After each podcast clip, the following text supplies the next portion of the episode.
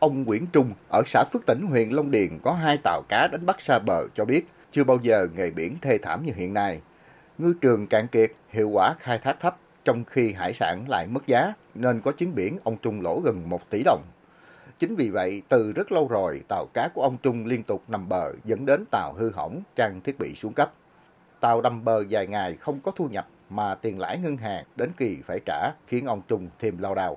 Sau nhiều tháng rao bán tàu nhưng không ai mua, đến đầu tháng 6 vừa rồi, ông Trung phải gọi người đến mua tàu với giá ve chai. 2 chiếc tàu của ông Trung đóng mới trị giá gần 10 tỷ đồng, cách đây 10 năm. Giờ người thu mua ve chai ra giá chưa tới 500 triệu đồng. Giờ ghe không hoạt động, người ta không sửa chữa luôn, ghe chọc tiếng mà giờ ra bán không được tỷ bạc, người bán người tàu đau lắm, nhưng mà kiệt quá thì ta phải làm vậy thôi, giờ bỏ đổ bờ hoài ấy, nó vẫn tự hư, vì cái máy không hoạt động nó cũng tự xích bạc đồ này kia, nó xét chấp nhận bán về chạy thu được đồng nào cũng được mấy vậy thôi. Ông Hùng, đại diện một nhóm thợ làm nghề rã tàu cá cũ tại ụ tàu Tân Bệnh, xã Phước Tỉnh, huyện Long Điền cho biết nhóm của ông đang nhận rã con tàu thứ 2 cho một chủ vựa thu mua ve chai. Trung bình để trả hết một con tàu thì nhóm 4 người của ông mất từ 30 đến 35 ngày và được trả công từ 50 đến 60 triệu đồng. Theo ông Hùng, khi rã tàu ra, hầu hết các thiết bị như vỏ gỗ, chân vịt, mái, lưới đều hư hỏng nặng, rất hiếm thiết bị được sử dụng lại.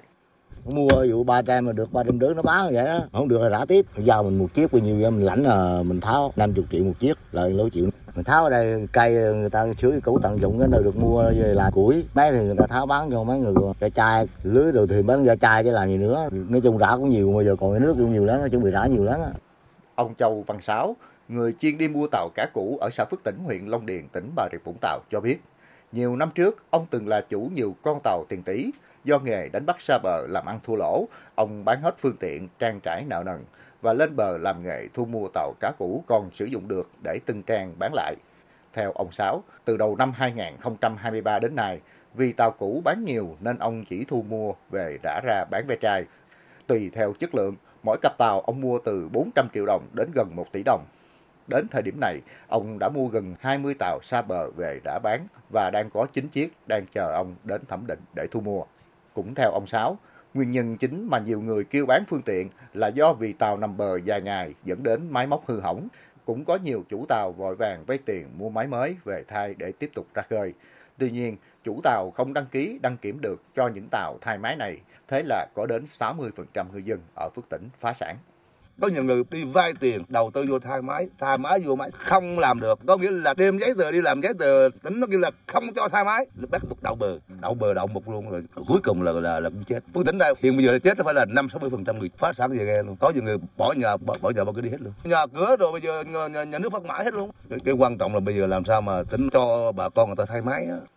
Theo Sở Nông nghiệp và Phát triển Nông thôn tỉnh Bà Rịa Vũng Tàu, từ trước đến nay, đa số tàu cá cải hoán, thay máy chính đều lắp đặt máy đã qua sử dụng vì chi phí thấp, dễ dàng tìm kiếm linh kiện thay thế, sửa chữa thuận lợi.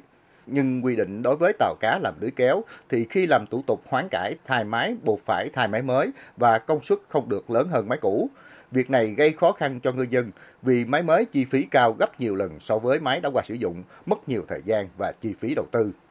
Ông Nguyễn Hữu Thi, chi cục phó phụ trách chi cục thủy sản tỉnh Bà Rịa Vũng Tàu cho biết, do nghề lưới kéo thuộc nghề hạn chế và cấm phát triển, nên tỉnh khuyến khích ngư dân cải hoán vỏ tàu, chuyển đổi sang các nghề ưu tiên phát triển.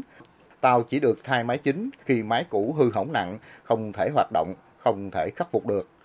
Hiện các cơ quan chuyên môn địa phương tiến hành kiểm tra rà soát đối với các tàu cá đã được người dân mua bán, tháo dỡ không còn hoạt động, để nhắc nhở chủ tàu cá tiến hành làm thủ tục xóa đăng ký tàu cá theo quy định. Về lâu dài, tỉnh Bà Rịa Vũng Tàu cần tạo điều kiện cho ngư dân được cải hoán tàu cá theo quy định của pháp luật, có thể tiếp tục hoạt động ra khơi bám biển.